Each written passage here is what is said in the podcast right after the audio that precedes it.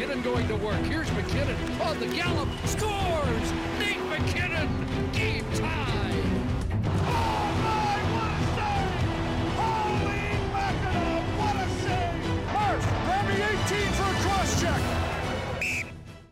1992 óta nem fordult elő, hogy egy kör alatt ennyi hetedik mérkőzést játszottak volna az NHL rájátszásában, úgyhogy lesz miről beszélni ezúttal is. Sziasztok, ez a Crosscheck 49. adása, Jani Szabolcsal és velem Kerek Istvánnal. Szabi, volt 5 hetedik mérkőzésünk, és a 8-ból 7 párharcból is sorozat lett. Ennél szorosabb első körre alig ha számíthattunk volna. Sziasztok, bizony, hát nagyon izgalmas volt az első kör és az, hogy ennyi hetedik mérkőzés születik, szerintem senki sem számított erre. Persze, amikor bevezettük a párharcokat és beszéltünk róluk, akkor megfordult a fejünkbe az, hogy, hogy nagyon szorosak lehetnek. Szerintem nekünk is talán maximum kettő hetedik meccses tippünk volt.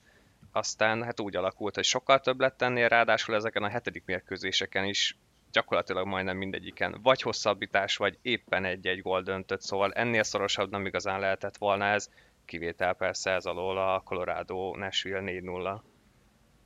Igen, ugye erről már beszéltünk is az előző adásban részletesebben, úgyhogy ebben az adásban a Colorado-t inkább csak a második kör kontextusában fogjuk említeni. Viszont a colorado lett meg így egyébként legkorábban is az ellenfele a második körre, mert hogy persze az Avalanche már páholyból nézhette a többiek küzdelmét az első kör második felére, de végül is a St. Louis Blues le tudta zárni hazai pályán a párharcát, és 4-2-vel tovább ment. Tényleg a mélységének köszönhette ezt a Blues, vagy inkább mégiscsak arról beszélünk, hogy a Wild nem tudott eléggé tényező lenni a második, harmadik sorok tekintetében, mint amit a párharc fordulópontjánál is elemeztünk 3-2-nél. Szerintem valahogy így a kettő együtt, hogy lehet, hogy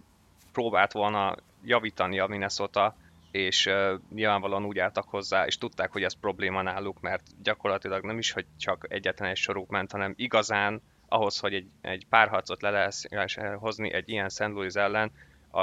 olyan teljesítményt csak Kaprizov nyújtott, de egész egyszerűen nem adott teret a St. Louis arra a minnesota hogy összeszedjék ezt a két alsóbb sort, vagy legalább egyet, hogy ne csak egyre kelljen figyelni a bluesnak, de ez ez valószínűleg a blues érdeme is, hogy tényleg ennyire mélyek, és,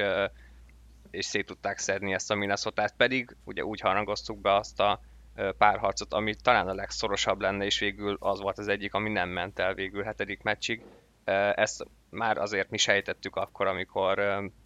a Blues elment 3-2-re, amikor volt a kiadás, a külön részünk a, a körnek a közepén, ugye akkor is már arra számítottunk, hogy a Blues ezt le fogja zárni hazai égen, és hát ez meg is történt. minnesota most még kevesebb meccse lett ebbe az első körben, mint a tavalyi rájátszásban.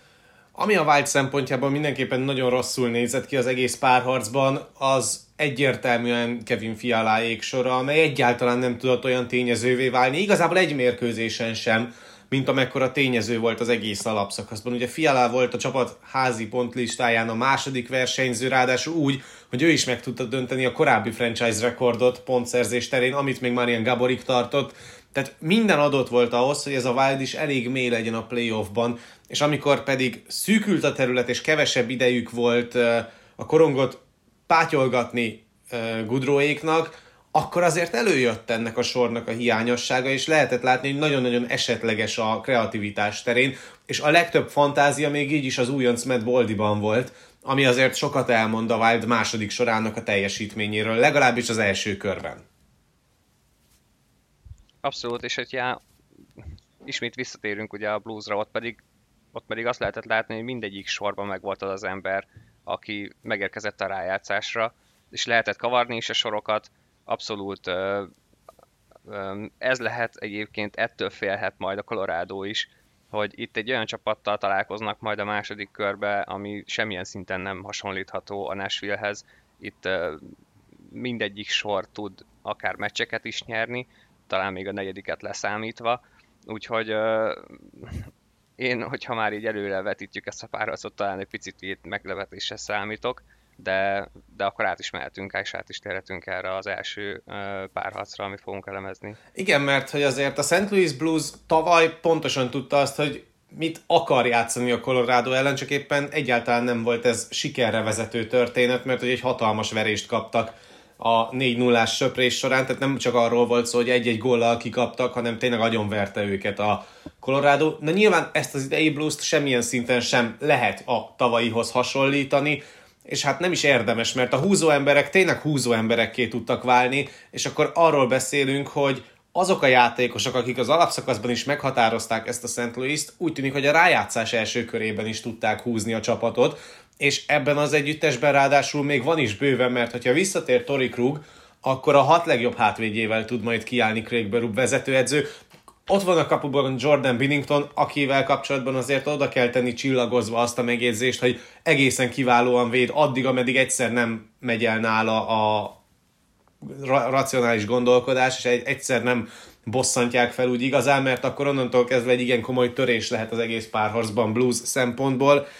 De én úgy gondolom, hogy ez a blues, ez sokkal készebb arra, hogy sorozatot, ne talántán továbbjutást is ki tudjon csikarni ezzel a Colorado ellen. Ugye tavaly volt nagyon hasonló második köre a Colorado-nak, hiszen ott kisöpörték a St. Louis-t, és aztán várták a nagyon-nagyon kimerült Vegas Golden Knights-ot a második körben. Hát most annyiban más a helyzet, hogy a St. Louis nem a párharcból esik bele a következő párharcba, hanem azért a Bluesnak is volt ideje pihenni, jobban rákészülni a Colorado elleni első meccsekre, amelyből az egyiket azért mindenképpen el kellene vinni ahhoz, hogy ebből valóban sorozat legyen, mert persze minden párharc a harmadik mérkőzésénél kezdődik el úgy igazán,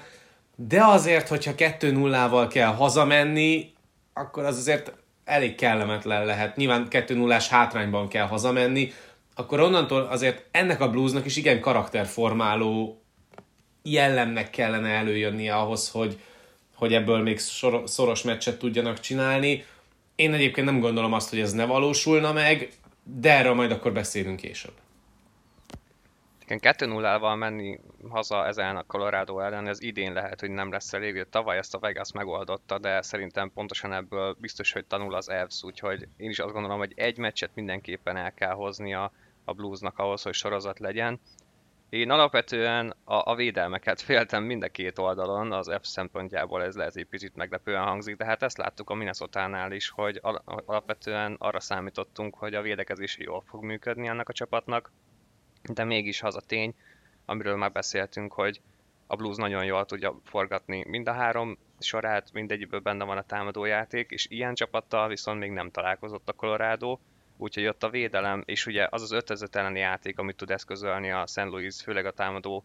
harmadban, az, az meglepheti a colorado az akkor, hogyha valóban le tudják lassítani ezt a csapatot, mert ez, ez lesz az első számú feladat. A másik az, hogy én, én, én most már várom azt a St. Louis-tól, amit nem láttunk a Nashville-től, hogy McKinnonék bőre alá egy kicsit bemászni és kicsit frusztráltá tenni őket, ugyanúgy, ahogy amit említettél Binningtonnal kapcsolatban, valószínűleg a Colorado is meg fogja ezt tenni, tehát uh, könnyen el képzelni, hogy Kadri egyszer-kétszer azért közelebb kerül Binningtonhoz, mint kellene, és amennyire Binningtonnak a, uh, az inge küszöbe ezt elbírja, úgyhogy, úgyhogy biztos, hogy egy pikáns párharc lesz, és még a Special Teams. A Blues szempontjából rettentően fontos lesz, hogy igenis ezeket az 50-50-es korongokat megszerezni, kiállítást szerezni, és uh, kihasználni azt, hogy talán a colorado még mindig gyengébb az ember hátránya, mint amennyire kellene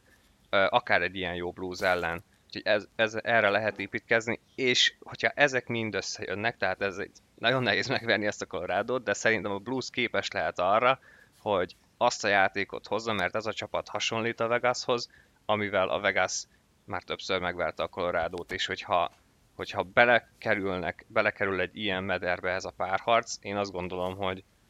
hogy, hogy meg lehet lepni a colorado és uh, egy picit boldra megyek ebbe a szériába, és azt mondom, hogy meg is fogja a Blues uh, hat meccsen lepni, pont ezért. Szerintem rettenetesen nehéz dolga van a bluesnak akkor, amikor a, a továbbjutás receptjét kell összeraknia, mert tényleg mindennek klappolnia kell. Cserébe viszont védekezésben ez a blues van annyira jó 5 elleni játékban,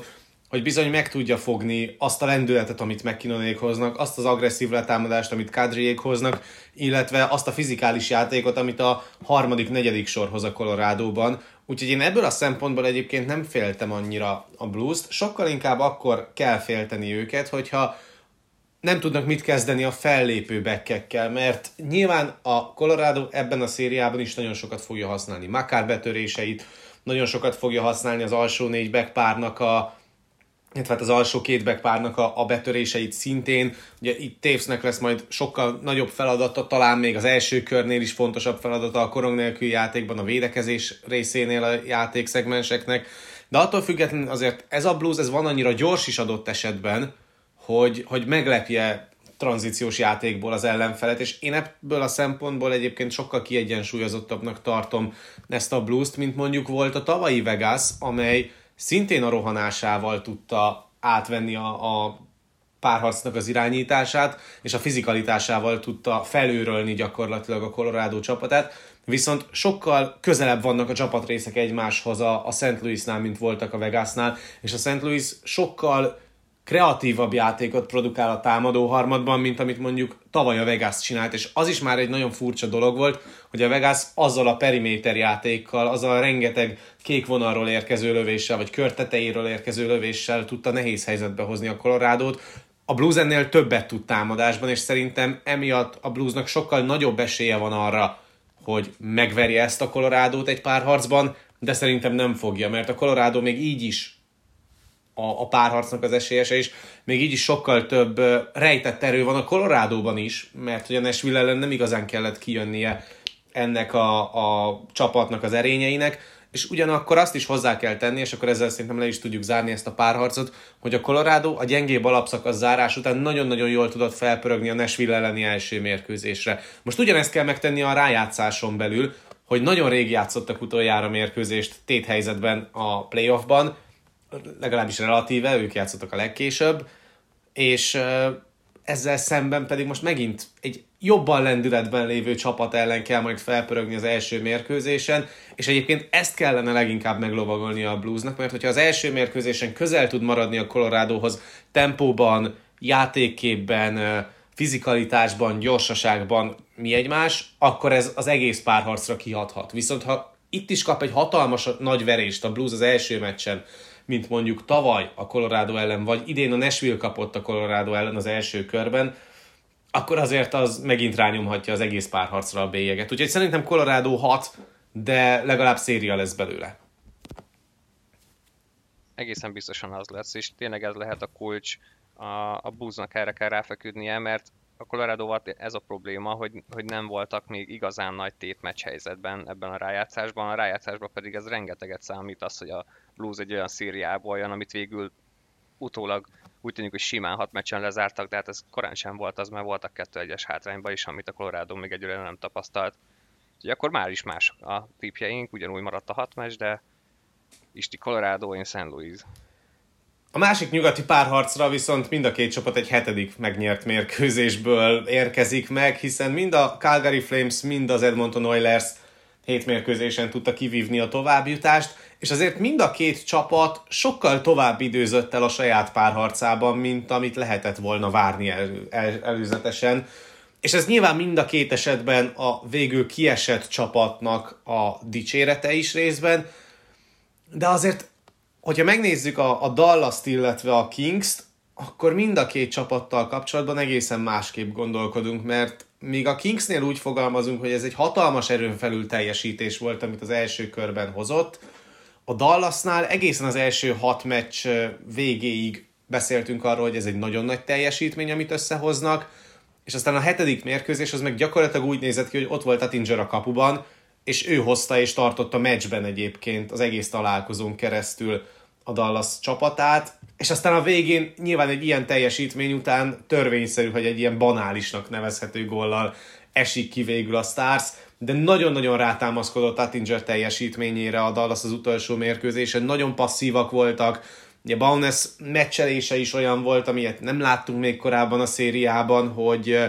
ugye összerakta Pavelskit bent, illetve Szégint az első sorban, és akkor ők voltak azok, akik próbáltak fizikalitást teremteni a játékban, de, de nem sikerült annyira gyorsan visszarendeződni védekezésnél, és emiatt nagyon ketté szakadt a pálya, és ez egyértelműen a calgary feküdt. Amikor elkezdődtek a koronkihozatalok a mérkőzés első felében már, akkor is lehetett látni, hogy a Calgary megteheti azt, hogy elég, hogyha egy ember összeszedi a korongot a saját harmadában, vagy éppen a saját alapvonala mögött, és zavartalanul tudja kivezetni a korongot a saját harmadából, miközben a többi négy játékos, a három csatár meg a maradék plusz egy védő, az már az ellenfél térfelén várta azt, hogy mikor érkezik meg a belőtt korong az ellenfél harmadába, amire lehet startolni, vagy mikor jön meg az első keresztpassz a semleges zónában, úgyhogy nagyon sok területe volt a Calgary-nak, nagyon kibontakozhattak a védők, és ezt úgy tudta megtenni egyébként a, a Calgary, hogy nem volt ott a csapatban Christopher Tanev, akinek pedig a játéka még nagyobb lendületet hozhatott volna a kék vonalon, és még több kreativitást hozhatott volna a kék vonalon. Persze erre nem volt szükség, az pedig jól mutatja azt, hogy mennyire ki tudtak bontakozni a védői a Calgary-nak, hogy Goodbransonnak is volt 23 olyan akciója, ami vagy lövésig vezetett, vagy lövést készített elő. A dallas kapcsolatban az egész szíria alatt azt éreztem, hogy, hogy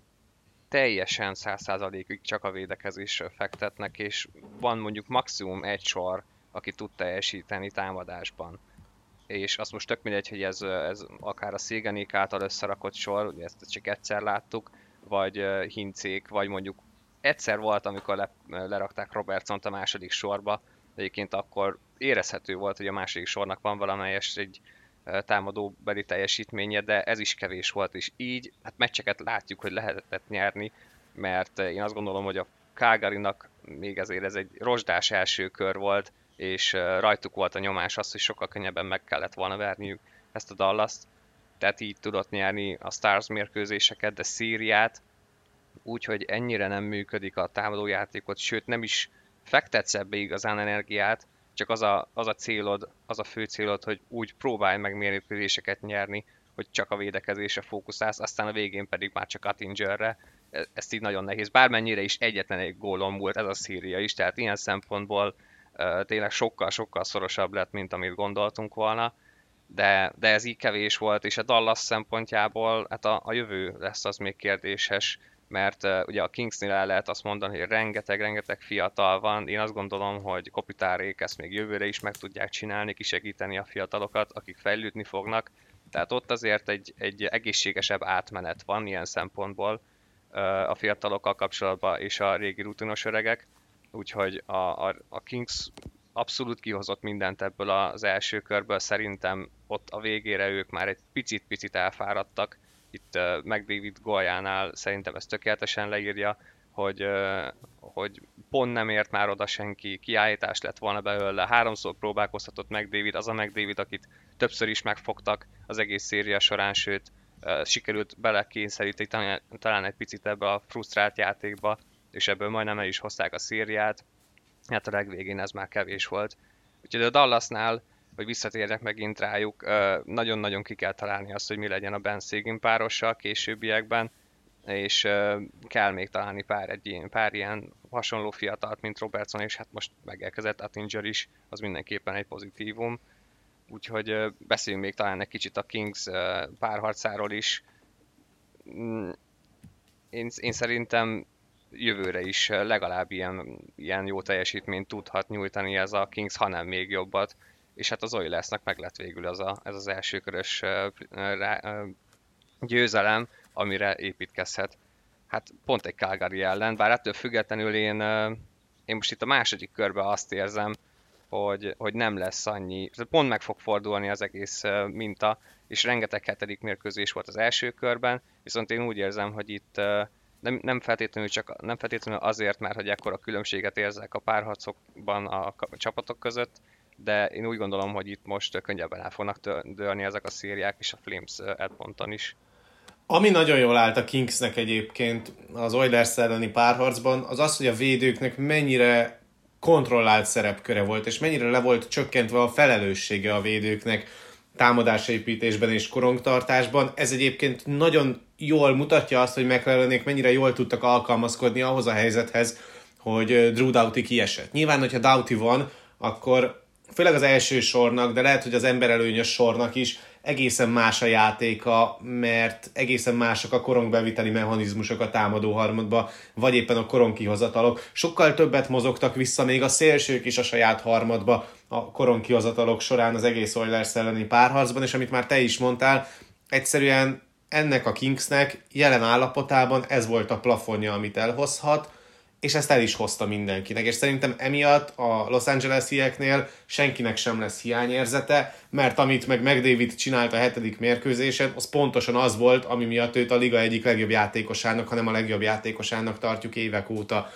27 és fél perc ideje volt, amiből 23 perc, 40 másodperc, 5 az 5 ellen jött össze, volt egy gólja, egy elsődleges gólpassza, egy magának volt 12 lövési kísérlete, 14 5 az 5 elleni lövést készített elő közvetlenül, és amikor pedig ő volt a jégen, akkor 72,4%-os XG-sert tudott felmutatni az Oilers, tehát nagyon-nagyon domináns volt Conor McDavid az öt, a hetedik mérkőzésen, és szerintem ez innentől kezdve átszakíthat egy olyan gátat így mindenkiben, nem csak McDavidben, amivel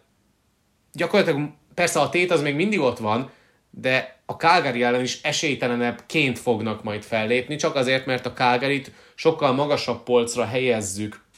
a liga táplálékláncában, mint az Oilers-t, és amíg a calgary már az első kör előtt úgy beszéltünk, hogy a kupára az egyik legesélyesebb csapat nyugaton, vagy éppen az egész mezőnyben, addig az oilers kapcsolatban még mindig az volt az elsődleges kérdés a rájátszásban megérkezés során, hogy a liga legtúlértékeltebb rájátszás csapata-e az Oilers, vagy éppen az egyik sötét lova. És én most már kezdek egyébként átmenni abba az irányba, hogy bizony az egyik sötét lova lehet az Edmonton, mert ugye ebbe a csapatba is majd még vissza fog térni Dernal Nurse, akinek a játékáért én speciál annyira nem vagyok oda, de cserébe az Oilersnél nagyon sokat számít az ő szerepe, és szerintem abban az esetben, hogyha a legideálisabb backpárjaival tud nekiállni ennek a párharcnak majd az Oilers, ami nem valószínű, és akkor itt már rá is lehet kanyarodni a következő körre, mert hogy a Calgary is vélhetően az első mérkőzésen még nélkülözni fogja a nevet. A kérdés az az, hogy melyik csapat tud majd jobban alkalmazkodni egy olyan párharcban az ellenfeléhez, ahol egyébként a támadójáték fog mindent meghatározni, mert a két csapatnak az, e, az alapszakaszban lejátszott négy mérkőzésén összesen született 33 gól. Tehát nagyon-nagyon tűzerővel, nagyon nagy tűzerővel rendelkező csapatok fognak egymásnak feszülni, és akkor itt megint előjöhet majd az, hogy kik állnak a kapuban. És persze a Calgary-Dallas párharcot elvitte Altinger a szenzációs védési hatékonyságával és teljesítményével, de hát Markström is 94%-os védési hatékonysággal fejezte be a szériát. A túloldalon pedig ugye Mike Smithnek volt egy borzalmasan nagy hibája a párharc elején, ami után mindenki elkezdte félteni az oilers hogy hát itt akkor ebből lehet, hogy még széria sem lesz, hogyha ez így folytatódik. Hát a sorozat végére azért ő is megmutatta azt, hogy miért is tartják nagyon nagyra őt, és közel 94%-os hatékonyságra feltornázta a teljesítményét, és nagyon-nagyon jól védett, jól kontrollálta a kipattanóit, és ami még nagyon fontos lesz ebben a párharcban, ami szintén az Oilers szempontjából egy pozitív dolog lehet, hogy amíg a Dallas nem tudta a kapus indításaival egyből nehéz helyzetbe hozni a Calgary védekezését, azt most az Edmonton megteheti majd, mert Smith sokkal ügyesebb az ütővel, és sokkal bátrabban és határozottabban tud kijönni a körbelőtt korongokat, vagy átvenni, vagy egyszerűen csak lelassítani, mint az első körben a Attinger tette. És szerintem ez egy olyan rétege lesz majd a párharcnak, főleg az elején, az első mérkőzésen, vagy éppen az első harmad, első néhány cseréjének, amikor a Calgary majd próbálja majd izomból belülni a korongokat a támadó harmadba, párharcokat nyerni mi egymás, és az Oilers ebben a szegmensben sokkal jobb lesz, mint a Dallas, és hozzá kell szoknia majd a calgary hogy visszább vegyen a tempóján, és sokkal inkább az egyéni korong bevitelekre helyezze a hangsúlyt, és ne a fizikális 50-50-es párharcok erőltetésére. Mert hogyha ezt meg tudja tenni, akkor viszont technikából, főleg a, a Goodrow féle sor azért felül tudja majd múlni az ellenfél második vagy éppen harmadik sorát. Most attól függetlenül, hogy éppen kit hogyan nevezünk, mert nyilván ezt majd a jégidő fogja meghatározni. Én egyébként nem féltem ezt az Oilers-t, szerintem ez az Oilers ez most, most áll készen arra, hogy menjen egyet, és szerintem az Oilersnek kellett az, hogy így menjen tovább egy hétmeccses párharcból. Én féltem őket, és azért féltem őket, mert ez a Calgary egy sokkal-sokkal jobb Kings. És egyébként ez a párhuzam meg lesz a Carolina New York Rangers párharcban is, de azt majd egy kicsivel később, szóval um, ugyanúgy megvan a, a, a védekező játéka, és mellé még a támadó játéka is a calgary ahhoz, hogy felülkerekedjen az Edmontonon, és hogy, hogy ne legyen az probléma nekik, hogy van egy meg David. Mert, mert szerintem a védelmét nem tudja összerakni úgy a, az Edmonton, hogy meg tudja állítani ezt a calgary A másik oldalon pedig ez, ez sokkal könnyebben előfordulhat. És nem érzem annyira mélynek ezt az Edmontont, hogy ezt le tudná megoldani a Calgary. Ugye ők az első párharcban találkoztak egy olyan csapattal, amely csak a védekezésre fókuszált. Most ez teljesen totál az ellentetje lesz, itt lesz David, itt lesz, lesz és őket kell megfogni. Ami viszont szerintem ennek a Flamesnek sokkal jobban fekszik, és a támadójátéka is ezáltal sokkal jobban érvényes. Igen, de ha nincsenek meg mondjuk meg Davidnek és Dreisaitl-nek a lövései, akkor viszont előjöhet az a mélység, ami az első körben nem várt módon, de jellemezte az Oilers-t gólszerzésben. 12 különböző Oilers játékos szerzett gólt az első körben. Hát ez nagy kérdés lesz, hogy ez, ez megvalósulhat-e egy Calgary ellen is. Ez, nagy, ez egy kulcskérdés lesz, és kulcsmomentum. Emellett szerintem ugyanúgy itt is a, Special Teams az, ami nagyon fontos lesz, mert az Edmontonnak egy rendkívül jó emberülőnye van, viszont a calgary meg egy nagyon-nagyon jó ember hátránya, és hogyha, mert nyilvánvalóan már évek óta erre alapoz igazán az Edmonton az ember előnyére, itt egyelőre a rájátszásban is ezt láthattuk, és hogyha, hogyha ezt is meg tudja fogni a Calgary, vagy akkor maradjunk csak annyiba, hogyha ezt meg tudja olyan szinten fogni, ami, ami frusztráltá tudja tehetni meg Davidéket, még hogyha 5 játékban nem is, akkor az egy óriási fegyvertény lehet a calgary mert, mert rengeteg góltól foszhatja meg az Edmontont. Az Edmontonnak pedig egyrészt el kell egyáltalán eddig jutni, hogy sok kiállítás legyen, és sokszor legyenek emberelőnybe. Hát a kiállítás szám az, az lehet, hogy meg lesz, mert azért mégiscsak egy Battle of beszélünk, itt több mint valószínű, hogy Kecsaknak egy picivel nagyobb szerepe lesz, mint az előző szériában, már pedig már csak azért is, mert ott van egy Evander kéne a másik oldalon. Úgy, Aki egyébként uh... egészen kiváló első kört hozott, őt azt hiszem 7 gólt, és abból 6 jött azonos létszámban, emellett volt 34 kapura lövési kísérlete, ami el is találta a kaput, és neki volt a legtöbb minőségi gólhelyzete, úgyhogy ez nagyon furcsa lesz majd, hogy őt is hogyan fogja majd tudni összehozni a támadójátékban az Oilers ez ellen a Calgary ellen, illetve hogy hogyan fogja majd rotálni a védekezését a saját harmadán belül a Calgary, ahhoz, hogy mondjuk McDavidnek az összes releváns passz opcióját elvegye, mert persze lehet korlátozni McDavidet arra, hogy oké, akkor ő ne lőjön, hanem csak szervezze a játékot, és akkor azzal már jól járhat adott esetben a Calgary, de hogyha Kénynek megint egy ilyen szériája van, hogyha a kékről megint ilyen hatékonyan tudnak majd fellépni a többiek, akkor azért lehet ebből probléma. És ha már említetted Kecsákot, azért az ő szerepe sem feltétlen a, a leglendületesebben kezd kibontakozni itt a rájátszás első köre után. Nem játszott jól az első körben, nagyon kevés minőségi gólhelyzete volt, nagyon kevés minőségi gólhelyzetet alakított ki. Ettől függetlenül azért összehozott végül 6 pontot a szériában, de ugye azt is hozzá kell venni,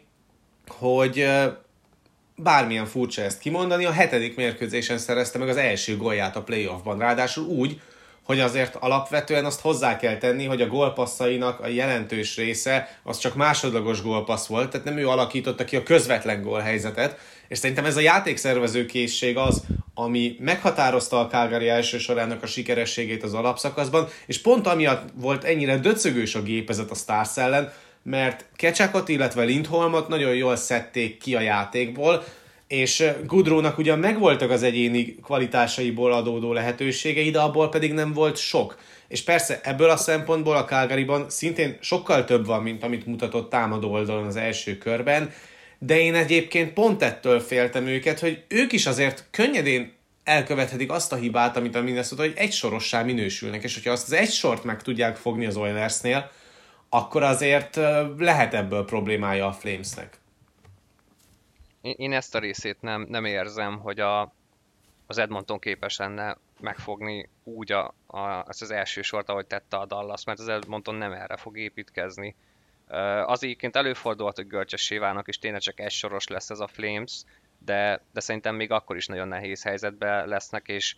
én biztos vagyok benne, hogy Kecsáknak ez lesz az egyik legjobb szériája a playoffban. Nála is átszakadt ez, hogy utolsó meccsen, a legfontosabb meccsen lőtt gólt, átment, továbbment a csapat, szerintem egy picit lekerült róluk egy, egy nagyon pici uh, súly, úgyhogy uh, én abszolút sokkal jobb teljesítményt várok uh, Kecsáktól, még ugye nem is pontokban, de jelenlétben, és, és az, hogy minden meccsen valamelyest egy kicsit róla is szóljon, már csak azért, mert Battle of Albertáról van szó, az előbb azt hiszem én tippeltem hamarabb, most szeretnéd esetleg te? Igen, én még egy dolgot behoznék a tippelés előtt, az az, hogy mi a helyzet Dreisaitl-lel, mert hogyha Leon Dreisaitl továbbra is sérül és játszik, amit egyébként nem nagyon szeretne elismerni, akkor azért még nagyobb teher kerül az alsóbb soros játékosokra, mondjuk Ryan Nugent Hopkinsra, Evander Kane-re, vagy éppen Jesse Pulhujärvire, vagy éppen Zach Heimerre, de hogy az azért egy érezhető váltás volt, hogy azóta, hogy kisebb sérüléssel játszik Dreisaitl, már nem center a második sorban, hanem ugye McDavid mellett játszik azonos létszámban. Tehát ez is majd érdekes lesz, hogy ha és amennyiben a két nagy sztárját egy sorba teszi majd Woodcraft vezetőedző, akkor majd mire lesz majd képes az alsóbb csatásra, elsősorban a második, ahol viszont vélhetően majd Nugent Hopkinsnak kell centert játszania, ami nagyon érdekes lesz majd, tekintve, hogy ő is volt már minden ebben az Oilersben azóta, hogy a csapatjátékos, a csak akasztott ember nem, mert Pulhujárvi és Kane nem lehet más, csak szélső, és Hyman sem lehet lehozni a pálya közepére. Úgyhogy ebből a szempontból majd mindenképpen érdekes lesz már az első mérkőzés első cseréje, hogy akkor hogyan rakja össze a, a két sztárját. Van-e annyira egészséges Dreisaitl, hogy egyedül el tudjon vinni egy sort védekezésben, mert hogyha igen, akkor van két nagyon jó és minőségi támadósora is a, az Oilersnek, ha viszont nem, akkor lehetnek igazán bajban.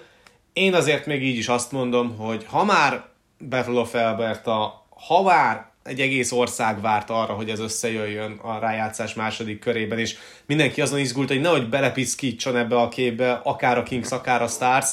Én azt mondom, hogy ez hét meccsen fog elmenni, és az Oilers tovább megy a hetediken. Elviszik idegenben? Igen. Az szép lenne. De én, én maradok ennél a, a, a vonalnál, hogy szerintem itt most kevés meccset fogunk látni ebben a második körben, és ez, ebben a párharcban is és én azt várom el igazából, így, így ez a helyes, hogy a Flames végül felőrölje az Oilers-t, és ugyanazt a játékot hozza, mint a Kings, csak sokkal eredményesebben, és ezáltal öt meccsen elhozza ezt a párharcot. Lesz egy jó meccsenek Davidéknek, de egyébként frusztráltá fogják őket tenni, és még hogyha a meccsek szorosak is lesznek, de, de a Calgary le fog őket hozni, és öt meccs. Kanyarodjunk át akkor keletre, mert hogy keleten is összejött egy úgymond tartományi, vagy éppen területi derbi, most lehet bárhogyan fogalmazni, de hogy megismétlődik a Florida-Tampa Bay párharc, ahogyan azt tavaly láthattuk, és uh, ugye tavaly az első körben találkoztak a csapatok, most a második körben feszülnek egymásnak.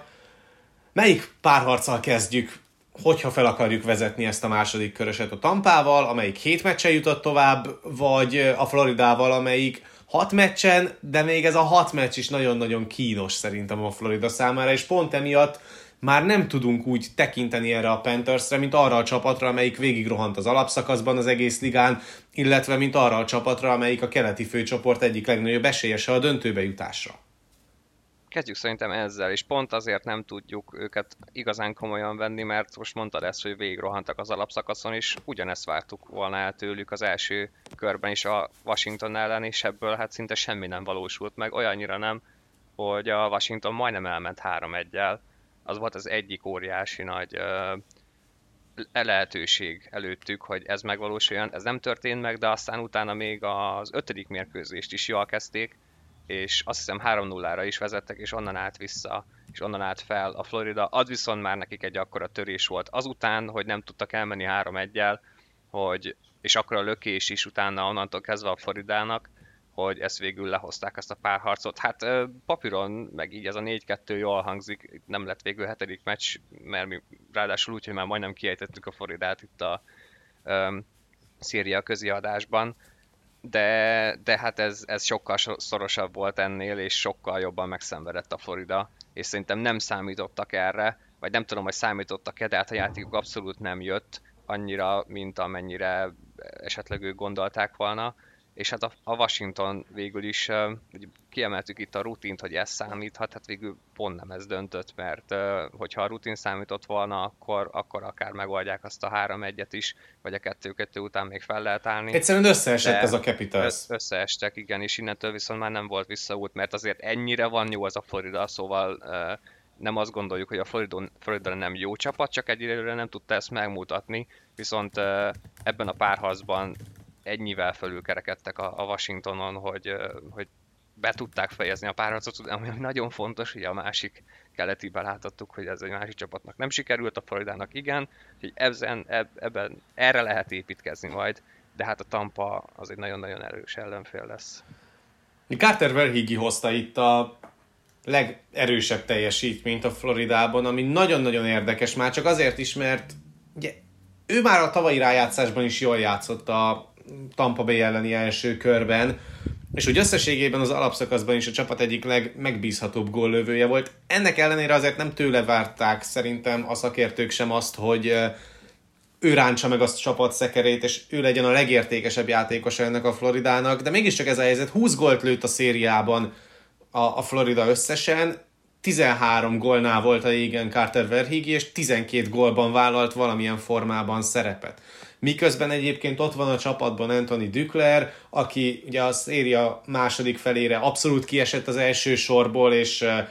visszakerült a második trióba, akkor ott van Barkov, ott van Uberdo, ott van Giroud, tehát hogy rengeteg-rengeteg olyan játékos van, akitől sokkal inkább várta volna az ember azt, hogy akkor ők itt most elviszik a műsort, és a hátukra veszik a csapatot, és Zsirúval kapcsolatban is egyébként van némi hiányérzet az embernek, látva azt, hogy mennyire nem tudott egyenlőre az ő játékszervező képessége ki teljesedni ebben a Floridában, akár az alapszakaszban, akár itt a rájátszás első körében. De én a leginkább mégiscsak attól féltem ezt a Floridát, hogy ami egyébként nagyon jól nézett ki az ő esetükben az alapszakaszban,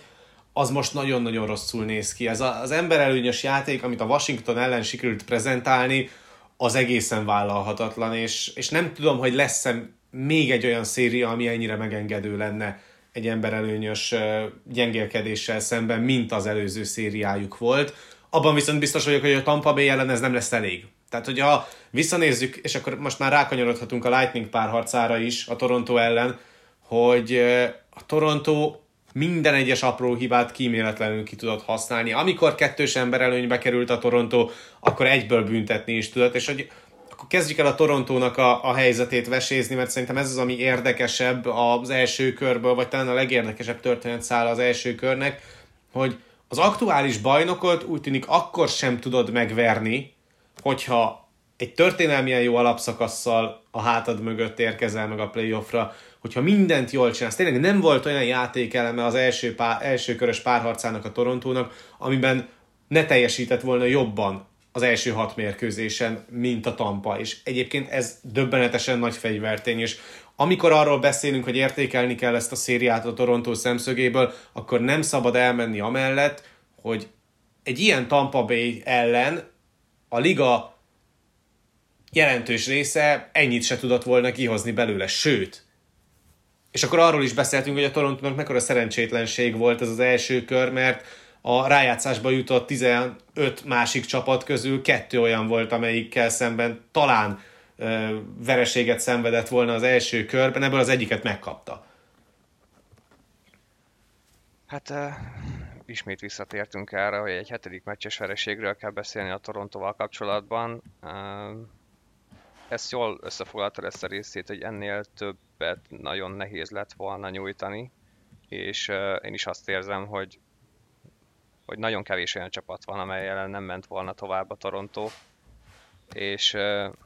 hát hogy kezdjem, kezdjem ismét ezzel, de muszáj erről beszélnem, mert nem szeretek egyébként a, a játékvezetésről beszélni olyan szempontból, mint hogy az dönt el akár meccseket, akár szíriákat, és uh, igazából itt sem így sem azt gondolom, hogy, hogy ez volt a döntő faktor, viszont sajnos szerintem egy olyan párharcban, ahol ennyire kiélezett a, a, a történet, és ennyire két nagyon hasonlóan erős csapat feszül egymásnak, mert én azt gondolom, hogy idén a Toronto bőven volt olyan jó csapat, mint a Tampa. Szerintem összességében jobban is játszottak ebben a szériában, mint a Tampa, és ezért is sajnálatos az, hogy nem tudtak tovább menni, mert én azt gondolom, hogy ebben a csapatban idén rengeteg volt Szóval, hogyha egy ilyen párharcról beszélünk, és ennyire nuanszok döntenek, akkor abban az olyan kulcs döntések, amiket a bírók hoztak, legfőképp szerintem a hatodik mérkőzésen, de aztán a hetediken is volt olyan, ami, illetve hasonló szituációban a Toronto kárára történtek a fújások, amit nem igazán engedhet meg szerintem egy ilyen kiélezett párharcban a liga, és, és sajnálom, hogy ezek megtörténtek, és nem tudott fölülkerekedni ezeken a, a, mentális uh, mélypontokon ismét a Toronto, mert ez tehát nyilvánvalóan megtörténtek ezek a fújások, de ettől függetlenül talán ez is lehet különbség most jelenleg még e között a két csapat között, hogy, hogy a Tampa, hogyha a Tampa kárára történtek volna ezek, akkor ők ezt meg tudták volna oldani.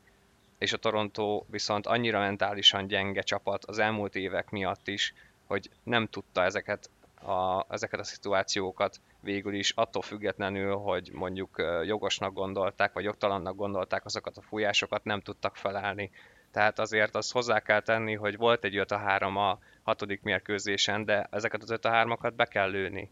És ez a különbség most jelenleg, hogy a Tampa ezeket megtette, minden olyan gyilkos momentumokat magáévá tett, és, és megoldotta azokat a feladatokat, amiket akár a bíróktól, akár a saját játékuktól, akár a Toronto hibázásából, mert emellett sem szabad elmenni, hogy a Toronto igenis sokszor hibázott, tehát ezért nem azt mondom, hogy itt csak a bírókon múlt, nyilván nagy szerepet vállaltak benne, de a Tampa van annyira győztes csapat, hogy ezeket igenis megoldotta és büntetett, és akárhogy is a végén hát egyetlen egy gól döntött ebben a szériában, de, de ez a vége, és e, ez, ez, a, ez a végkifejlete ennek a szériának, hogy ismét a Tampa ment tovább, és megoldották ezt a szerintem rettentően nehéz feladatot, mert ebben biztosan vagyok, hogy, biztos vagyok, hogy Cooper is azért igencsak izgult ez alatt a széria alatt, hiába a, a nyilatkozatai nem ezt sugalták volna. Hát jó, de ugye hát Stamkos meg pont Stamkos, azt mondta, hogy igen, ennyire szerintem senki nem izzasztotta meg ezt a csapatot igen. az elmúlt néhány évben. Igen, és pont, pont Stamkosszal akartam folytatni, hogy azért az ő nyilatkozata is, ez, ez szerintem szinte mindent elmond az idei Torontóról, hogy hát nagyon felszabadult volt a végén, és nagyon elismerően beszélt erről a csapatról. De még egy picit, picit, picit visszatérve még, még egyszer a bíráskodásra, mert az egész rájátszásra is kihathat ez, és ezt látjuk egész alapszakasz során, szóval nem csak az, a, erről a párharcról és mondjuk a Toronto kudarca kapcsán akarok erről beszélni, de, de én azt gondolom, hogy itt lassan, és remélem, hogy nem lesz sok ilyen még ebben az egész rájátszásban, de szerintem lehet rá számítani, de lassan valahogy felül kellene kerekedni azon, hogy a liga megpróbál elhallgattatni mind játékosokat, mind szakvezetőket, mind menedzsmentben magas pozícióban lévőket, mert ez nem egy demokratikus megoldás az, hogy mindenkit büntetgetünk, sőt kifejezetten el is mondjuk, mert ez Batman elmondta, hogy ha lehet kritizálni, csak az büntetés fog kapni itt vannak olyan részek, vannak olyan elemek, amiket egész egyszerűen nem szabad szó nélkül hagyni, és én biztos vagyok benne, hogy Kai Dubas kifejteni a véleményét, hogyha megtehetné. Úgyhogy mindenki mondja el a véleményét, és a szíve szerint szólaljon fel olyan dolgoknál, amikor igenis azt gondolja, hogy jogtalan ítélet vagy meccset befolyásolható döntés született, ami mondjuk kárára van az ő csapatának, és én remélem, hogy ebből ki fog egyszer lábalni a liga, de most én jelenleg ilyen szempontból nagyon mélyen látom ezt az egészet, és remélem, hogy ez egy kicsit meg fog változni. Úgyhogy erről a részéről ennyit a dolognak, ettől függetlenül, hát sajnálom a Torontót, mert, mert most, most tényleg azt érzem, hogy ez valamilyen szinten jobban fáj, mint a tavalyi, mert ez egy nagyon-nagyon jó csapat volt, tényleg mindent megtettek, a sztárok is mindent megtettek, ennél jobb csapatot nem igazán lehet összerakni, tehát hogyha innentől kezdve mondjuk valaki azt gondolja, hogy itt most ez a menedzsment hibája, vagy akár mindenkit el kell cserélni, akár Nylandert, akár bárkit, az nyugodtan nézze meg azt, hogy a Tampának a 2019-es kiesése után milyen megnyilvánulások voltak a csapat felé, és hogy mit kellett volna akkor tenni. Nagyon hasonló szakértői vélemények érkeztek, hogy robbantsuk szét az egészet. Hát konkrétan, hogy küldjék Stamkos például Torontóba. Meg, meg mindent. Úgyhogy, úgyhogy szerintem nem szabad hozzányúlni, szerintem igenis kell adni Dubásznak még hosszú-hosszú éveket, mert az a tendencia, amit ő csinál, és az a, akkor is, hogyha folyamatosan gigap hetedik meccsen a Toronto, ez egy olyan csapat, amely amely képes lehet a következő öt évben, vagy bármikor kupát nyerni, és erről szól az egész. Erről szól az, hogy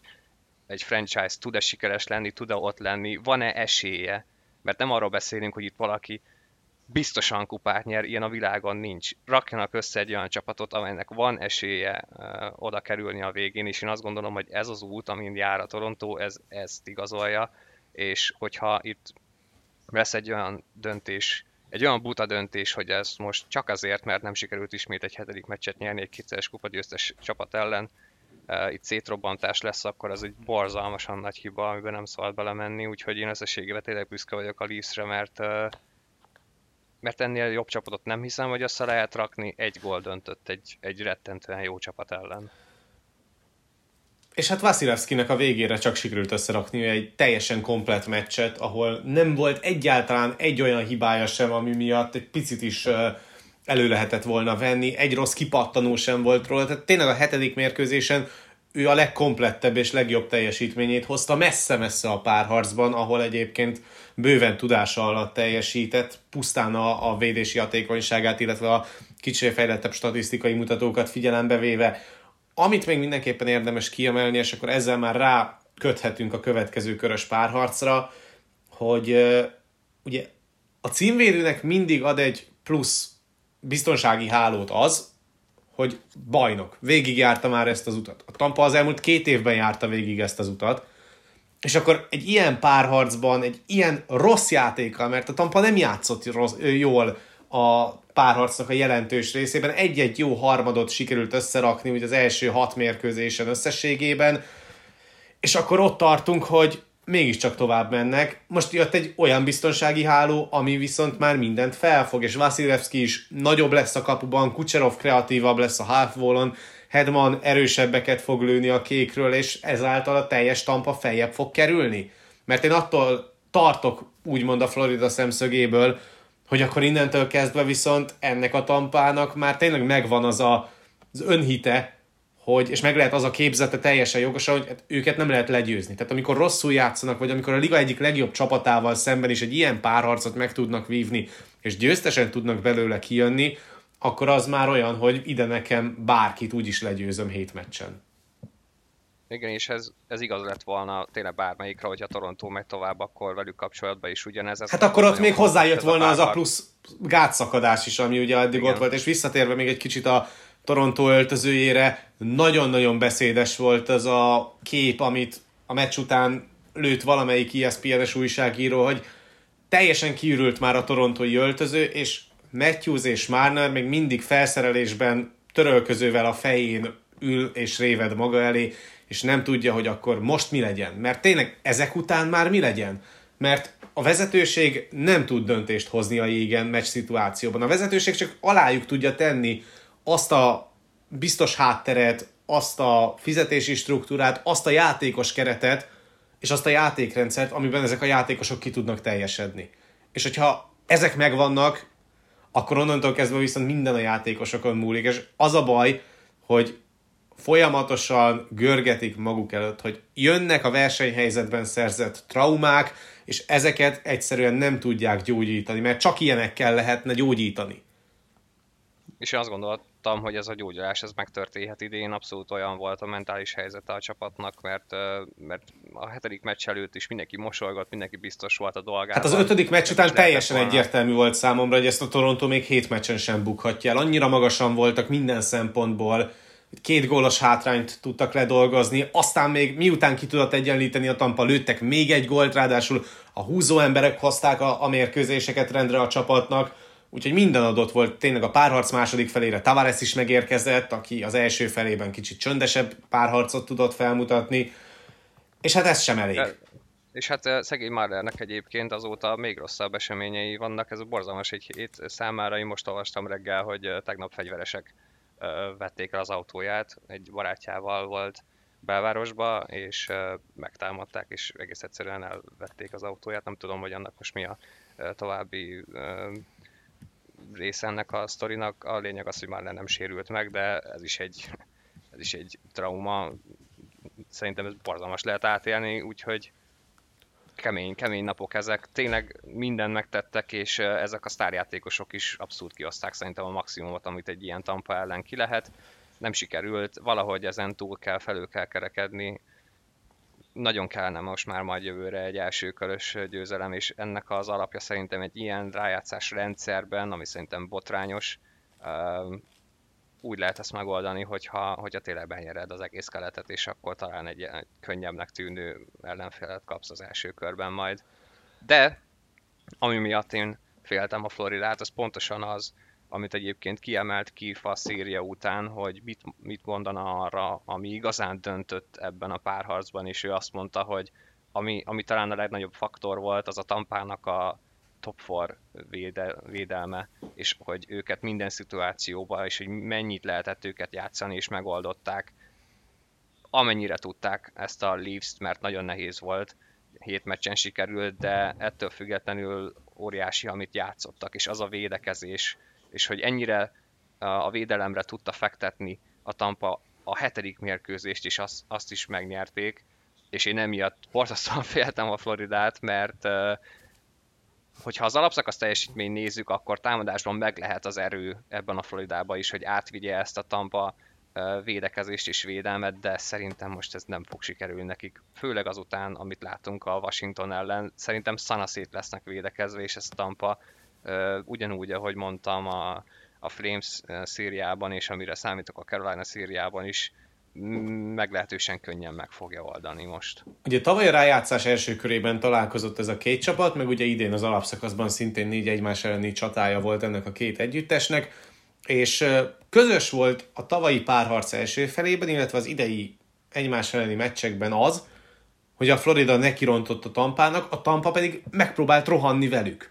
És ez nagyon rosszul nézett ki a Lightning számára, és ezen tudott aztán finom hangolni a tavalyi playoffban Cooper, amikor elkezdte egy picit defenzívebbre állítani a csapatát, és sokkal inkább az átmenetekre helyezni a hangsúlyt védekezésből támadásba menet, és ez volt az, amivel a Florida nem tudott mit kezdeni. Én most is azt tartom, hogy a Florida nem tud mást játszani, csak azt, hogy megy előre. És uh, ugyanazt lehet majd várni ettől a párharctól, mint amit tavaly láttunk, annyi különbséggel, hogy a Tampa harmadik sorát érdemes ide venni, mert ugye az elmúlt két rájátszásban abszolút tényező tudott lenni a Gord, Coleman, Goodrow trio. Most ez a fajta harmadik sor, ami összeállt erre a szezonra, vagy éppen erre a rájátszásra, ugye Pollal, illetve Hagellel kiegészülve csere határidőt megelőzően, támadásban erősebb, de védekezésben kevésbé hatékony. És ezért is érdekes az, hogy, hogy idén ebben a playoffban, amikor a Lightning harmadik soráról beszélünk, akkor sokkal inkább a támadásbeli erősségeiket fogjuk majd kiemelni, és másnak kell elvégeznie úgymond a védőmunkát. És ezért is lesz majd érdekes, hogy Cirelli mennyi játékpercet fog majd kapni, mert messze ő a legjobb védekező csatára ennek a csapatnak, és akkor még azt is hozzá kell tenni, hogy mi lesz akkor, hogyha esetleg Brandon Point nem fog játszani az első mérkőzésen, mert nem tudjuk pontosan még azt, hogy, hogy milyen sérülése van, és hogy mennyit kell kihagynia, mert Cooper sem tudott egyelőre még semmi konkrétat mondani a center állapotával kapcsolatban. Ami viszont igaz, és ezt Kif is elmondta, úgyhogy nyilván uh, igaz is, hogy ez a négy védő, ami a Tampa top négyét jellemzi védőfronton, az, az rettenetesen mély, és bárhogyan tudod őket forgatni, és akkor, hogyha még ott tartunk, hogy, hogy Kelfut is elkezd majd jól játszani, mert az ötö, a hetedik mérkőzésen, illetve a hatodik mérkőzésen, amit Kelfut is csinált, az nagyon-nagyon domináns, és nagyon-nagyon impresszív volt. És hogyha még ő is fel tud nőni, és a top 4 védőből lesz egy ilyen top 6 védős magja a Lightningnak, akkor azzal még nehezebben fog tudni bármit kezdeni a Florida, amelynek tényleg az egyetlen egy dolog, amiben bízhat, az a tűzerő. A tűzerő megvan, csak éppen a hely nem lesz meg. Tehát, hogyha a Washington a minimálisan visszafogott játékával így meg tudta szorongatni ezt a Floridát,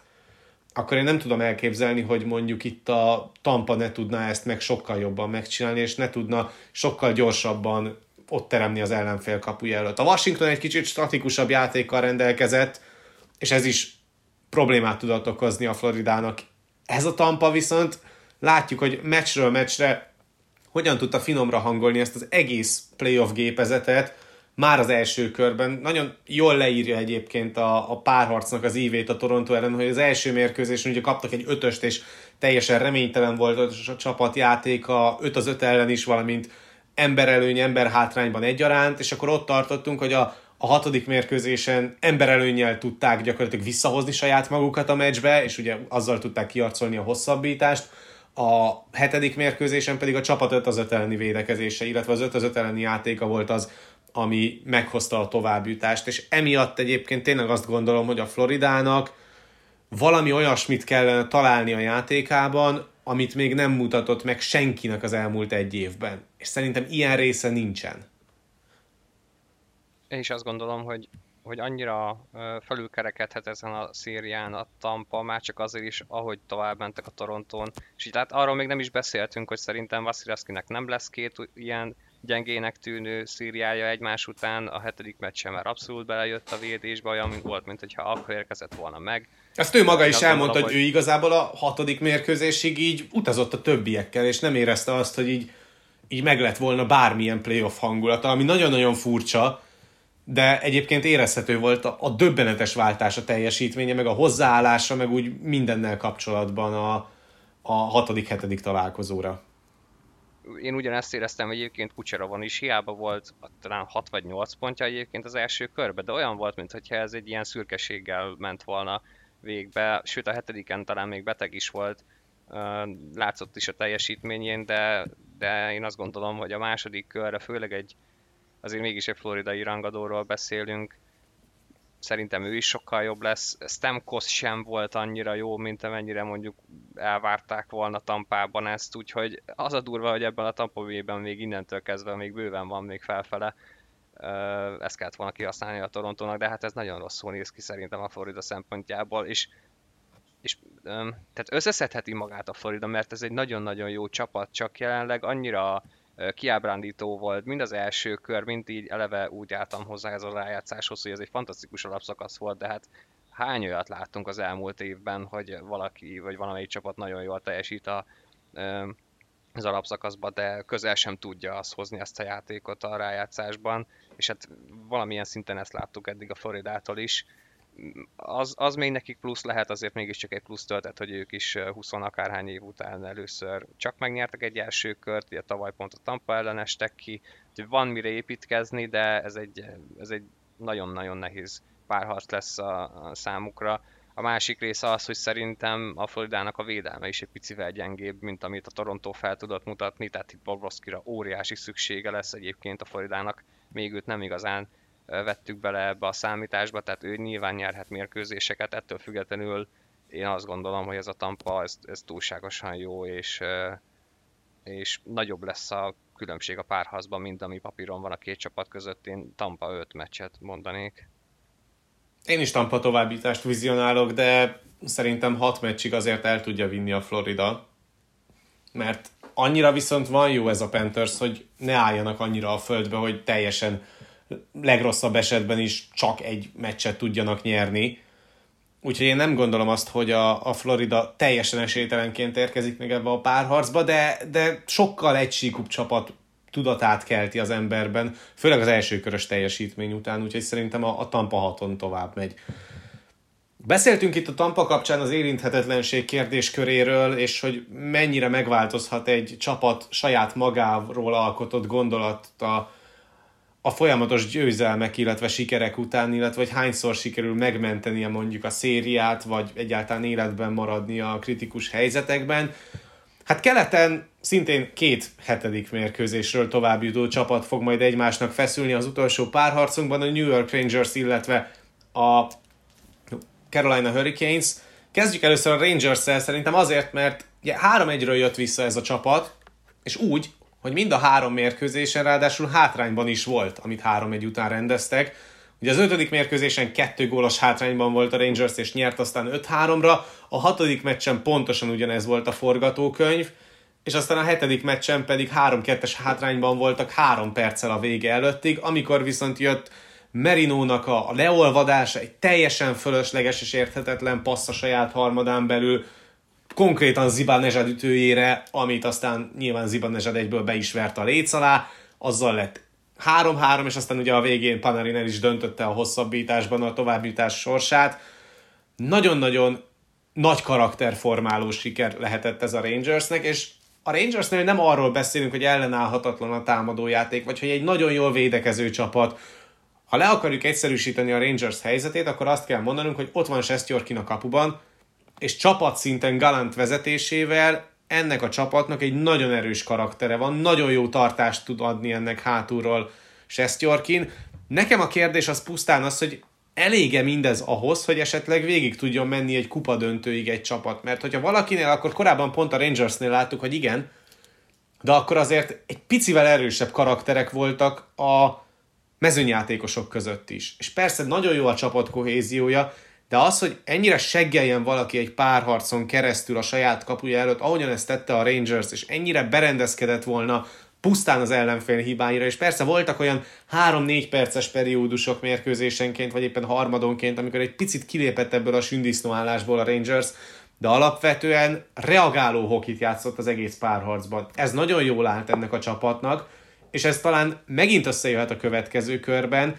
csak az a helyzet, hogy egy sokkal dominánsabb csapat jön majd szembe, mint a Pittsburgh, amelynek az utolsó két mérkőzése pedig hát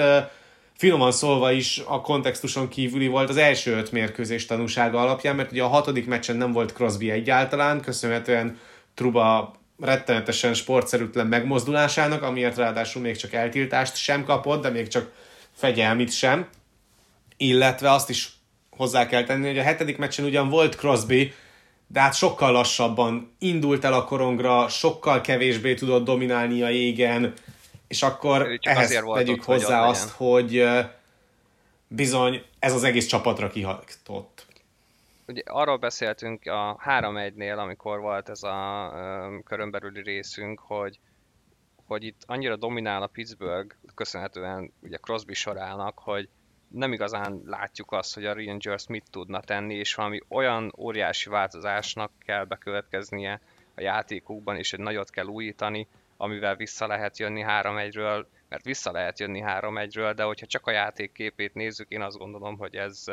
nem feltétlenül sikerült volna a Rangersnek. Hát igen, Jacob, Jacob Truba megérkezett, az most szerintem mindegy, hogy, hogy szándékos volt, nem volt szándékos, egy a lényeg, Sidney Crosby abban a pillanatban, és szerintem a Pittsburghnek is a playoff szereplése abban a pillanatban ketté tört, mert egész egyszerűen tényleg annyira dominált, és annyira az a sor vitte el a Pittsburghnek a szériáját addig, amivel abszolút nem tudott mit kezdeni a Rangers, és az egész játék a, a többi sorát sem tudta megfogni onnantól kezdve, hogy, hogy azzal, hogy kidőlt Crosby, ugye azt, én azt tippeltem, hogy a, hogy meg fogja nyerni a Rangers az ötödik meccsen, az ötödik meccset otthon, attól függetlenül, hogy, hogy Crosby egészségese vagy sem, de hogy a hatodik meccsen szépen lezárja otthon a Pittsburgh. Ez még mindig megtörténhetett volna, de az, hogy kidőlt Crosby, az szerintem nem csak úgy alapvetően a Pittsburgh játékára nyomta rá ugye a bélyegét az egésznek, hanem, hanem mentálisan. És még ráadásul vezettek is a hatodik mérkőzésen, de de onnantól kezdve, hogy felállt a Rangers, szerintem teljesen széthullottak, és a hetedik mérkőzésen visszatért Crosby, de, de szerintem az, az egy olyan visszatérés volt, hogy, hogy ő, mint kapitány, hogyha egy picit is úgy érzi, hogy tud, tud játszani, persze azért az agrászkodás az egy másik ö, dolog, nem csak egy sima húzódás, vagy, vagy újtörés, vagy, vagy hasonló, de ő csak azért jött vissza, hogy ne adja fel az, egész szezont, és tartsa a lelket a srácokba, de onnantól szerintem már annyira meg tört a Pittsburghnek a játéka, és hát amit mondtál, hogy crosby sem tudták hozni a saját domináns játékukat, ami kell egy ilyen Rangers ellen, és amit hoztak az addigi szériában, hogy, hogy igenis egy ilyen kulcsmomentum döntötte el ezt a szériát, itt uh, Trubának az esete Crosbyval szerintem, úgyhogy hát tovább ment a Rangers, de hát egy olyan Caroline-nával fognak találkozni, akik uh, ugyanazt fogják csinálni, mint a Pittsburgh, csak három sorral, és uh, mindegyik sorból nem lehet leölni valakit, furcsa lenne, és azzal megbontani ezt a Caroline-át, úgyhogy az, a Momentum a Rangersnél van, de szerintem összességében annyival uh, erősebb és összetettebb ez a Carolina, akiknél szintén van egy óriási momentum jelenleg, szóval két extázisban lévő csapat találkozik egymással, csak hát szerintem az egyik sokkal mélyebb és profibb jelenleg. Brinda Moore pedig megtanult rendszeredző lenni, és tudja azokat a finom hangolásokat a saját rendszerében, ami egyébként ahhoz kell, hogy a tökéletesnek gondolt játéktervet végre is tudja hajtani a Carolina. Hogyha megnézzük a Boston elleni párharcát a Carolina-nak, nagyon egyszerűen tudta kihasználni a hazai pálya adta előnyöket Rod Brindamur, és ez pusztán a saját gondolkodásának köszönhető, illetve hogy nem gondolta túl a történetet. Volt egy-egy olyan apró finom hangolás, ami viszont nagyon ült. Ugye Necsász visszahozatala a negyedik sorba, Jarvis felhozatala az első sorban, mind-mind olyan finom, apró döntések voltak, amikre abszolút befolyásolták a mérkőzés, illetve a párharc kimenetelét, és kottára egyébként ugyanazokat a meccseket hozták a csapatok mindegyik hazai mérkőzésükön. Hogyha összeraknánk külön-külön a három Bostonit, meg a négy Carolinai mérkőzést, akkor arra jutnánk, hogy bárhogyan lehetne azokat cserélgetni, mert a hetedik mérkőzés az beillett volna elsőnek, harmadiknak vagy ötödiknek is, és a bostoni hatodik mérkőzés is olyan volt, mint a harmadik meg a negyedik. Tehát, hogy két nagyon-nagyon hasonlóan domináns csapat tudott egymásnak feszülni ebben a párharcban, ahol viszont tényleg a hazai pálya döntött, mert egy ilyen párharc után, amit láttál az első hat mérkőzés alapján, egyértelmű, hogy az a csapat, amelyiknek megvan az az előnye, hogy reagálhat az ellenfél cseréjére, az nagyon sokat számít. És az, hogy Ahóék így el tudták kerülni az összes párharcban, játékmegszakítás utáni cserékkor a,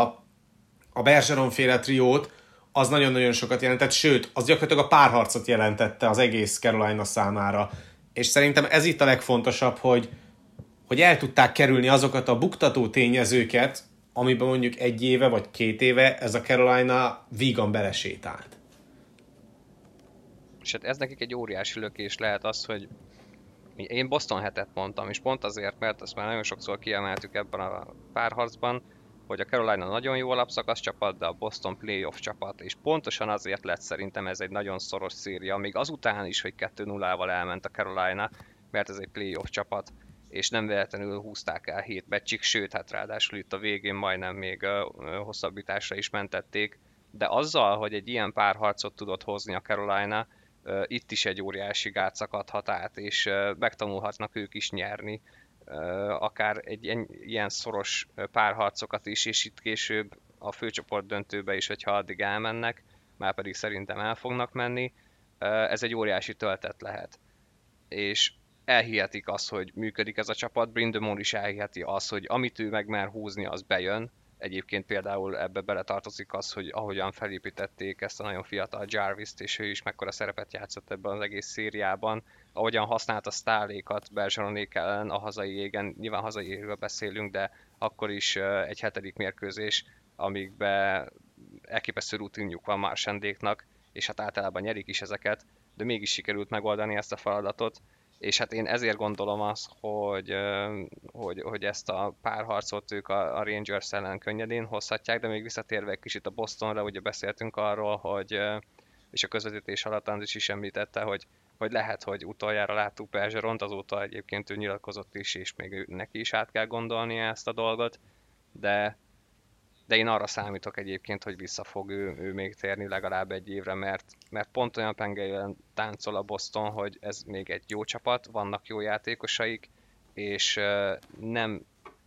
nem engedheti meg Bergeron szerintem saját maga felé azt, hogy van neki egy olyan karakter és személye, hogy igenis tudja azt, hogy ennek a Bostonnak rettentően kell, kell az ő teljesítménye és az ő személye, még hogyha ő nem is szeretné folytatni a hokit, vagy inkább azt mondaná, hogy most már hagyjuk abba, szerintem már csak ezért is van egy akkora líder, hogy ő maradni fog még egy évre legalább. Hát ugye ez a Boston nincs is felkészülve egy olyan időszakra, amikor nincsen Bergeron a csapatban, és ez nagyon látszódott azokon a szituációkon, amikor nem tudták egyszerűen becserélni Bergeront a kritikus helyzetben, mert hogy ugye ütött egy tilost a Boston, és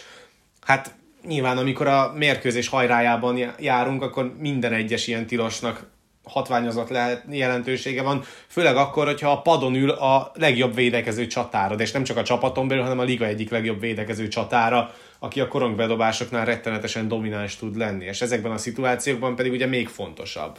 És nagyon jól csinálta egyébként a Carolina azt, hogy amikor Bergeronék voltak a jégen, akkor nem engedtek tilost. Tehát érdemes megnézni azt, hogy voltak olyan helyzetek az egész párharcban, amikor Bergeronék bejöttek egy saját harmados bulira, mert fagyasztotta a korongot Swayman, és az egyik hátvéd, most ezt már pontosan nem tudom, de lehet, hogy Clifton volt pont, kivágta a világba a korongot, és úgy rohant a korongért ész nélkül az egyik backcheckelő Carolina játékos, nehogy még egyszer bent tudjon maradni egy újabb korong elhozatalra Bergeron. Mert ezeket a szituációkat minimálisra akarta csökkenteni Brindamur. És ezt nagyon jól csinálta, és amikor azt mondom, hogy Brindamur nem lett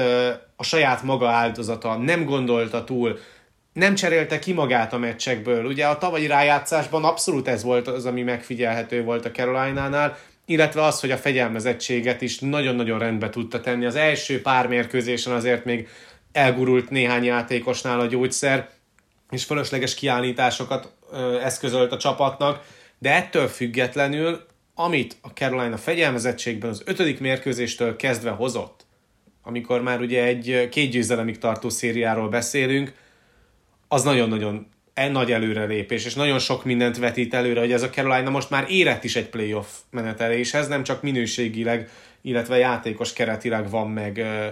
rendben ez a csapat, hanem bizony fejben is már elég jó ahhoz, hogy ezt össze tudja hozni, és a játékosoknak is nagyon extra helyzetfelismerés az, amikor pontosan látják azt, hogy ezért a korongért menni kell, nehogy tilos legyen, mert akkor megint értékes másodperceket tud elvenni az órából a, a Boston, és ugye ezt akkor hozta össze a Boston még korábbi mérkőzéseken, amikor vezetett, és ő diktálta a tempót, és persze a Carolina nem tudott akkor nyerni a hatodik mérkőzésen, de érdemes nézni, hogy, hogy, hogy mennyire apró dolgokon múlik, és Cassidy pedig a tulajdon erre rá is játszott. Hogy akkor, Meg akkor üssünk tilost, amikor ők, amikor Berzseronék vannak a jégen, mert akkor nem lesz tilos. És ez, a, ez az adok-kapok nagyon-nagyon jót tett az egész párharcnak, és szerintem taktikailag messze ez volt a legsokrétűbb párharc az egész első körből. És egyébként ez, ez mennyi mindent elmond Bergeronról, és hogy mennyire fontos a Bruinsnak, hogy a Carolina ennyire figyel ezekre a pici részletekre, hogy, hogy mikor lehet jégen Bergeron, és hogyan kell menedzselni az ő jégidejét, amennyire lehet ugye meg a hazai jég előnyeit ezáltal kihasználni, szóval ahogy fogalmaztál, valóban abszolút nincs erre a Boston felkészülve, hogy elviseljék az ő hiányát, akár hogy 36 éves, hát még mindig fantasztikus teljesítményre képes. Úgyhogy kíváncsi vagyok, hogy ott végül is, hogyha marad, akkor milyen szerződést kap, de szerintem maradni fog, meg a ligának is kellene, hogy maradjon, akármennyire is furcsa ez egy Toronto szurkolótól. Minden esetre Uh, ugye akkor a Carolina New York Rangers párharcáról is uh, menjünk bele egy picit részletében, bár én, én, én valahogy így tudom ezt uh, nagyjából egy mondatba összegezni, hogy, hogy a New York Rangers egy hasonló csapattal fog találkozni, csak mindenben, mindenben sokkal jobb, és nem egy sor lesz, hanem három, legalább három, amely nagyon jól működik, és hát azt nehezen tudom elképzelni, hogy hogy játékban ezt a Rangers tovább tudja vinni, mert az egy, az egy tény, hogy volt egy mentális fölényük azután, hogy Crosby lesérült, és, és fel tudtak állni, de szerintem játékban nem tudnak ők akkor átjavulni, ami elegendő lehet ahhoz, hogy ezt a Carolina-t megfogják, mert ez túlságosan mély ez a Carolina. Nagyon-nagyon, sokkal jobb védelmük van, mint a Pittsburghnek. Kapusposzt is megvan a Caroline-nál, ugye erről még nem is beszéltünk, hogy például Andersen nincsen, de ez még lehet, hogy nem is volt probléma, sőt, a Boston ellen, hogy egy Amus ellen nem játszott Andersen, és itt egy Ranta. Tehát, hogyha, hogyha nem tér vissza Andersen, akkor is tudják, hogy van egy első számú kapusuk. Úgyhogy én azt gondolom, hogy itt Shestjorkinnak ismét óriási szerepe lesz, de hogy szériát Carolina ellen ő egyedül nem fog nyerni, az szinte biztos. Úgyhogy én maradok ennél a kis öt meccsemnél, már el is mondom itt a tippemet gyorsan. Én azon gondolkodom, hogy A Carolina-nak az ráadásul egy még szerencsésebb forgatókönyv, hogy ezúttal az ilyen apróságokra nem kell figyelni, mint hogy mikor engedünk tilost az ellenfélnek. Mert a Rangersnek egyébként nincsen olyan sora, amelyik abszolút olyan szinten meg tudná őket fogni, akár csak elvisíkon is, mint amennyire a Boston erre képes volt. És szerintem ez innentől kezdve elég egyértelmű, hogy, hogy a Carolina-nak ez a Rangers ez egy nagyon kedvező matchup, mert hogy nem fognak nyomást gyakorolni a koronkiazatal első fázisára, a semleges zónában sem lesz majd annyira agresszív a Rangers, és ezek mind-mind olyan szegmensek, ami, hogyha a Carolina előtt megvan, és játszhatja a saját harmadában, illetve a semleges zónában a saját játékán, akkor rengeteg-rengeteg olyan helyzetet tud kierőszakolni magának a Carolina, ami aztán a támadó harmadban a saját választásuk eredménye lesz. Tehát kényszerítve nem lesznek arra, hogy belöbböljék a korongot a támadó harmadba. Arra sem lesznek kényszerítve, hogy erőből lőjék be, és próbálják körbelőni a, az erős oldalról a gyenge oldalra át a korongot, hanem az a helyzet, hogy a Carolina most erre a párharcra úgy érkezhet meg fejben, hogy egy olyan ellenfelet kap, amely jelen azt csinálhat papíron, amit akar. És az nagyon fontos lesz, mert a Carolina-nak azért nagyon fontos az, hogy a saját kezében legyen a sorsa, és hogy meglegyenek azok a döntési lehetőségek Ahoéknak, amiből aztán tovább vezetve tudják építeni a támadást, és minőségi gólhelyzeteket tudnak kialakítani. Ugye ebbe, ebbe abszolút Shestyorkin hat bele, e, láttuk ezt például a Dallas párharcban is, hogy mennyit számíthat egy, egy fantasztikus kapus teljesítmény, de még ebben a helyzetben is azt gondolom, hogy hogyha mondjuk ez a párharc az első körben születik meg, akkor, akkor nagyobb esélyt adtam volna a Rangersnek, mert ugye beszéltünk arról, hogy a Carolina is mennyire sebezhető itt a rájátszásban, hogy tudják-e hozni azt a teljesítményt, tudnak-e párharcot nyerni, lesz-e belőlük playoff csapat, és azáltal, hogy megvertek egy ennyire erős Boston, ráadásul ilyen ö, katarzissal itt a hetedik meccsen, szerintem ez pont akkor a töltetet adott a Carolina-nak, hogyha ne talántán Sestjorkin elbizonytalanítja őket itt a első két meccs valamelyikén, még abból is könnyedén fel tudnak állni, mert tudják, hogy tudnak nyerni, és, és egy ilyen Carolina ellen hát nagyon-nagyon nehéz dolga lesz ennek a Rangersnek, és ugye beszéltél a támadásáról, a, a, a Rangers támadó játékáról, még ők, ők ugye Panarin esetleg, meg ez a sor, vagy Zibanejadék összeszedhették magukat, és ők is talán megjöhet a forma itt a második körre, de annyira jól tud rendszerben védekezni a hogy itt itt nem elég az, hogy egy-egy meccsen villanunk, hanem itt egy szériát kellene ebből csinálni. Én egyébként azon sem lennék meglepődve, hogyha Brindamur egy kicsit visszatérne a tavalyi játékához, és extra nyomást próbálna helyezni akkor az ellenfélre, amikor éppen a korong nála van, és sokkal agresszívabb forcsekket próbál majd alkalmazni mondjuk az első két mérkőzésen, amikor hazai pályán játszik a csapata. Tehát én, én ne, előttem az van, hogy ez a Rangers ez nagyon könnyen zavarba hozható, és a Pittsburgh megmutatta azt, hogy mennyire, csak éppen a gyilkos ösztön nem volt meg a Pittsburghben ahhoz, hogy lezárja a párharcot. A Carolina-nál viszont ezzel nem szabad számolni, mert, mert ez a Carolina tényleg egy nagyon érett csapattá fejlődött az elmúlt években, és szerintem ez így bőven elég is lesz ahhoz, hogy ezt a párharcot lezárja viszonylag gyorsan. A, a, bocs, csak a Rangersnél megvan a gyilkos ösztön, csak egy kicsit máshogy. Hát, et, ettől igen, csak az a helyzet, hogy ha mondjuk Truba megint kiszed valakit, az Azért mélyebb ez a Carolina sokkal, és nem arról van szó, hogy van egy sor, ami agyon dominálja a teljes párharcot az első öt mérkőzésen, hanem arról beszélünk, hogy van három olyan sor, ami képes lehet hasonló dominanciára, a Rangers legjobb sorai ellen is. Igen. Úgyhogy én ezért mondom, hogy Carolina öt meccsen, mert egy meccset elhozhatnak, akár Panerék, akár Sestjorkin, ez mindig benne van, de szerintem ezt le fogja dominálni a Carolina. Én is egyébként mellett döntenék, hogyha lehet végül is ugyanolyan tippelni, mint te, mert, szerintem lehet. mert, mert én is azt látom, hogy kapusposzton jobb ez a Rangers, de igazából ez az egyetlen szegmens, amiben jobb, és akkor direkt azért nem posztot, hanem szegmenst mondok, mert hogyha a játékképét nézzük, akkor ott viszont a Carolina számára a Rangersnél ideálisabb ellenfél nem jöhet a második körben és szerintem pontosan ez fogja eldönteni majd ezt a párharcot, hogy, hogy a Rangers viszont kiadta magából azt, amit, amit ki lehetett egy párharc során, nyilván rettenetesen stabilnak tűnnek, főleg az utolsó három mérkőzésen, hogyha azt nézzük, hogy milyen hátrányból tudtak visszajönni, és milyen szakadék széléről történő visszakapaszkodást produkáltak az elmúlt három mérkőzésen, de hát a Carolina ellen ez kevés lesz, és szerintem itt a Carolina még jobban fogja büntetni azokat a helyezkedésbeli hibákat, amiket rendre elkövettek a Rangers játékosai a saját harmadban, és nem lehet lelassítani ezt a Carolina-t. A Rangers pedig nem arra alkalmas, hogy, hogy nagyon elvegye a lendületet, mert ugye a lendületet úgy lehet elvenni, hogyha agresszívan letámadsz. A Rangers viszont nagyon defenzíven visszahúzódik a saját kékére. Hogyha megnézed a letámadásukat, akkor azt látod, hogy mindig legfeljebb egy ember az, aki elkolbászol az ellenfél harmadába, egyedül meg nehéz megnehezíteni a két emberes koronkihozatalt. Úgyhogy Én nem tartok attól, hogy a Carolina itt nagyon-nagyon megizzadna. Mondom, ez az Sestjorkin egy meccset elhozhat, de többet nem, és szerintem a Rangers meg nem annyira alkalmas, hogy ebből sorozatot csináljon, úgyhogy négy egy szerintem is a Carolina javára a párharc. És hát látjuk is a, az első mérkőzésüket a héten.